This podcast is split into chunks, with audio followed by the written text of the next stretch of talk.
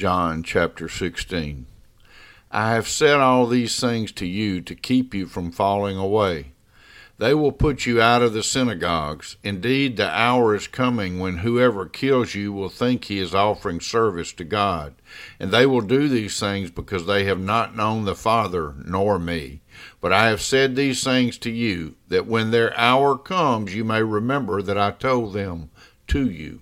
I did not say these things to you from the beginning because I was with you. But now I am going to him who sent me, and none of you asked me, Where are you going? But because I have said these things to you, sorrow has filled your heart. Nevertheless, I tell you the truth, it is to your advantage that I go away. For if I do not go away, the Helper will not come to you. But if I go, I will send him to you. And when he comes, he will convict the world concerning sin and righteousness and judgment concerning sin, because they do not believe in me, concerning righteousness, because I go to the Father, and you will see me no longer, concerning judgment, because the ruler of this world is judged. I still have many things to say to you, but you cannot bear them now. When the Spirit of truth comes, he will guide you into all the truth. For he will not speak on his own authority, but whatever he hears, he will speak, and he will declare to you the things that are to come. He will glorify me, for he will take what is mine and declare it to you. All that the Father has is mine.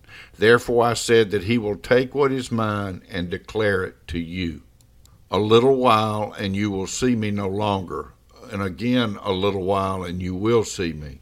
So some of his disciples said to one another, What is this that he says to us? A little while, and you will not see me, and again a little while, you will see me, and because I am going to the Father. So they were saying, What does he mean by a little while?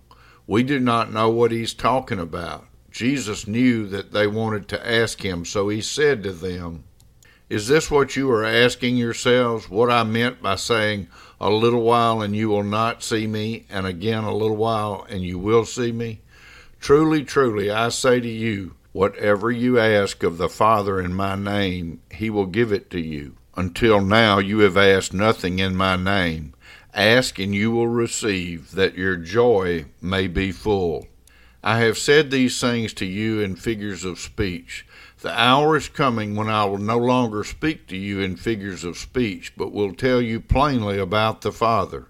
In that day you will ask in my name, and I do not say to you that I will ask the Father on your behalf. For the Father himself loves you because you have loved me and have believed that I came from God. I came from the Father and have come into the world, and now I am leaving the world and going to the Father. His disciples said, Ah, now you are speaking plainly and not using figurative language. Now we know that you know all things and do not need anyone to question you. This is why we believe that you came from God. Jesus answered them, Do you now believe?